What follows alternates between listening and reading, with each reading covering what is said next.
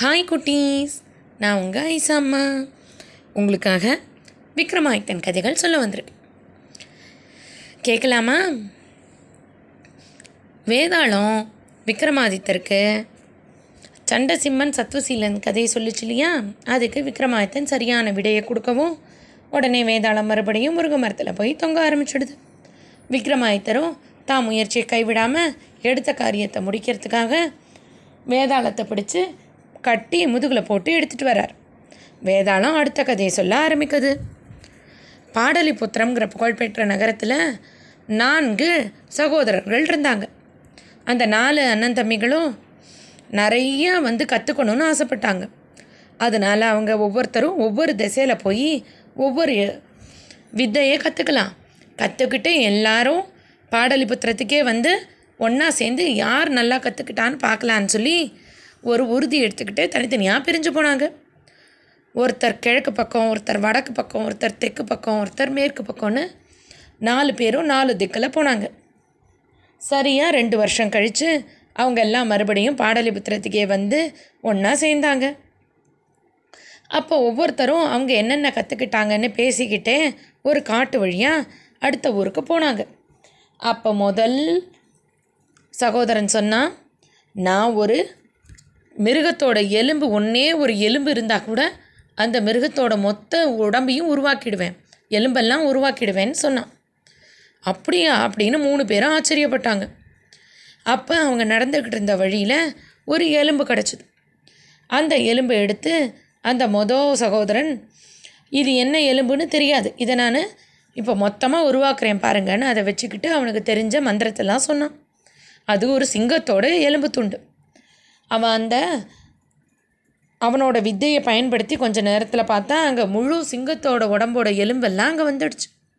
அப்போ 2வது சகோதரன் சொன்னான், இது என்ன பெரிய விஷயம், நான் இந்த சிங்கத்துக்கு உடம்பு முழுக்க தேவையான தோலையே கொடுத்துருவேன் தெரியுமா அப்படின்னு சொல்லிட்டு அவனோட வித்தையை பயன்படுத்தி அந்த சிங்கத்துக்கு தோல், அதுக்கு தேவையான வால் எல்லாமே கொடுத்தான்.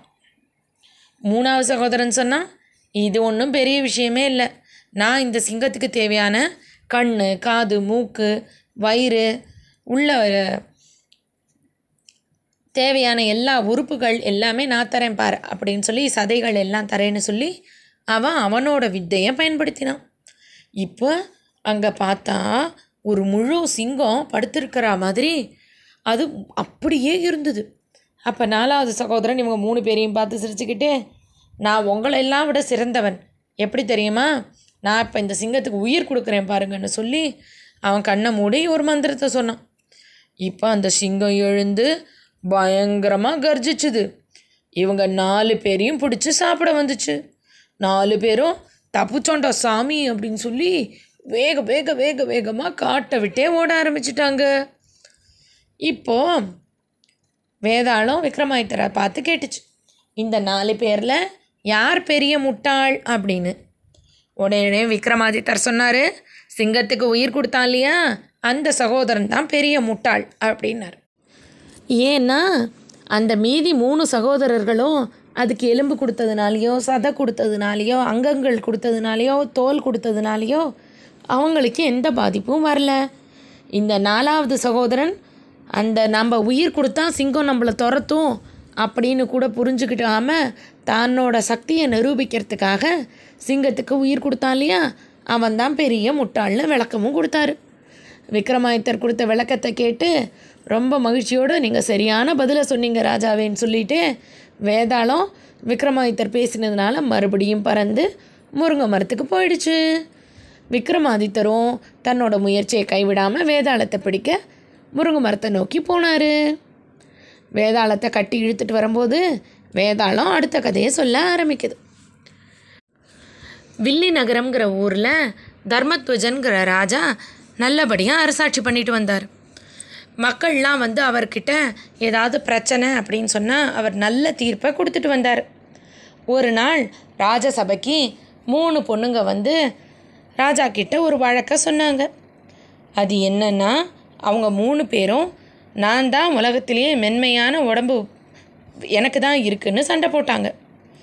இதை கேள்விப்பட்ட ராஜாவும் அவங்கள, சரி நீங்கள் இங்கே அரண்மனையில் கொஞ்ச நாள் தங்கி இருங்க, நான் உங்களுக்கு இதுக்கு சரியான தீர்ப்பை சொல்கிறேன்னு சொன்னார். அந்த 3 பேர் ராஜாக்கு நன்றி சொல்லிவிட்டு அரண்மனையில் தங்கினாங்க. அதில் பொண்ணு பேர் தாராவளி. அந்த தாராவளி ஒரு நாள் நந்தவனத்தில் உட்காந்துக்கிட்டு இருந்தா. அப்போ அவள் தலையில் நிறைய பூவெல்லாம் வச்சுக்கிட்டு இருந்தபோது அந்த நந்தவனத்தில் சுற்றிக்கிட்டு இருந்த ஒரு வண்டு அந்த பூக்கிட்ட உஸ்ஸுன்னு வந்து அந்த பூ மேலே உட்காந்துச்சு. தாராவளி மேலே அந்த வண்டு வந்து உட்காந்தோன்னே தாராவளி மயக்கம் போட்டே கீழே விழுந்துட்டான். அதை பார்த்துக்கிட்டு இருந்த வீரர்கள்லாம் உடனே தாராவளியை கூட்டிகிட்டு போய் வைத்தியர்கிட்ட காமிச்சு அவளுக்கு மயக்கத்தெல்லாம் சரி பண்ணினாங்க. இந்த விஷயத்த தர்மத்வஜன் ராஜாக்கிட்டேயும் சொன்னாங்க.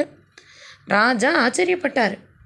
இவ்வளோ ஒரு மென்மையான உடம்பா, ஒரு சின்ன வண்டு வந்து உட்காந்ததுக்கே மயக்கம் வந்து வர அளவுக்கு அப்படின்னு நினச்சார்.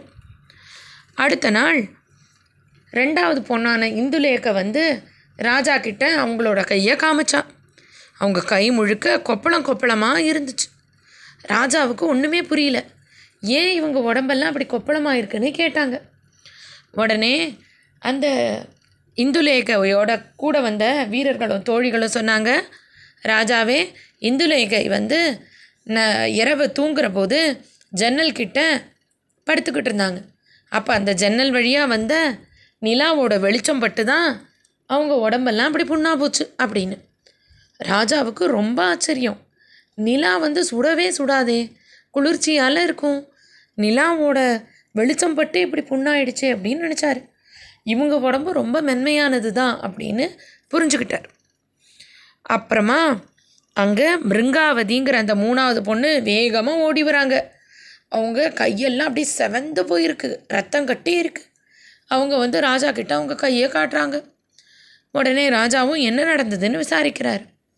அப்போ மிருங்காவதியோட கூட வந்த தோழிகள்லாம் சொல்கிறாங்க, ஊரில் யாரோ ஒரு வீட்டில் உலக்கையால் குத்திக்கிட்டு இருந்தாங்க. அந்த உலக்கையால் இடிக்கிற சத்தம் கேட்டு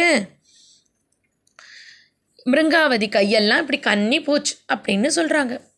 என்னது, உலக்கை குத்துற சத்தம் கேட்டு கையெல்லாம் கண்ணி போச்சா அப்படின்னு தர்மத்வஜன் ரொம்ப ரொம்ப வியந்துக்கிறார். இப்போ இந்த 3 பேரில் யார் ரொம்ப மென்மையானவங்க அப்படின்னு வேதாளம் விக்ரமாதித்தனை பார்த்து கேட்குது. உடனே விக்ரமாதித்தனும் கொஞ்சம் நேரம் எடுத்து நல்லா யோசிச்சு பார்த்துட்டு சொல்கிறாரு, அந்த 3வது சகோதரி இருக்காங்கல்ல மிருங்காவதி, அவங்க தான் ரொம்ப ரொம்ப மென்மையானவங்கன்னு. உடனே வேதாளத்துக்கு அவர் விளக்கமும் சொல்கிறாரு. முதல்ல இருக்கிற தாராவளியும் 2வது இருக்கிற இந்துலேகை மேலேயும் அந்த சந்திரனோ இல்லை அந்த வண்டோ வந்து பட்டுச்சு. அது அவங்க மேலே பட்டதுக்கப்புறம்தான் அவங்களுக்கு உடம்பு முடியாமல் போச்சு. ஆனால் மிருங்காவதிக்கு யாரோ எங்கேயோ உலக்கையால் இடித்த சத்தம் கூட கேட்காம அந்த கேட்டதையே தாங்க முடியாமல் அவங்களோட கையெல்லாம் புண்ணா போச்சு. அதனால் அவங்க தான் இருக்கிறதுலையே மென்மையானவங்கன்னு சொல்கிறார். விக்ரமாதித்தன் சரியான விடையை சொல்லவும் வேதாளம் மறுபடியும் பறந்து முருங்கை மரத்தில் தொங்க ஆரம்பிச்சிடுச்சு. விக்ரமாதித்தரும் தன்னோட முயற்சியை கைவிடாமல் போய் வேதாளத்தை பிடிச்சி கட்டி இழுத்துக்கிட்டு வரார். வேதாளம் அடுத்த கதையை சொல்ல ஆரம்பிக்குது. அது என்னன்னு நம்ம நாளைக்கு பார்க்கலாம். இன்றைக்கி கதை இதோட ஆச்சு.